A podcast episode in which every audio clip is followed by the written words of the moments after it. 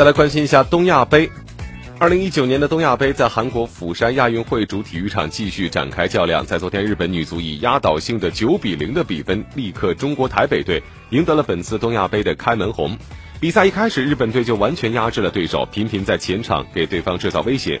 开场仅七分钟，日本队就率先破门。上半场结束，日本女足将比分扩大至了五比零。下半场，中国台北队体能下降，日本队则攻势不减。他们在全场结束前又打入四粒进球，将最终的比分定格在九比零。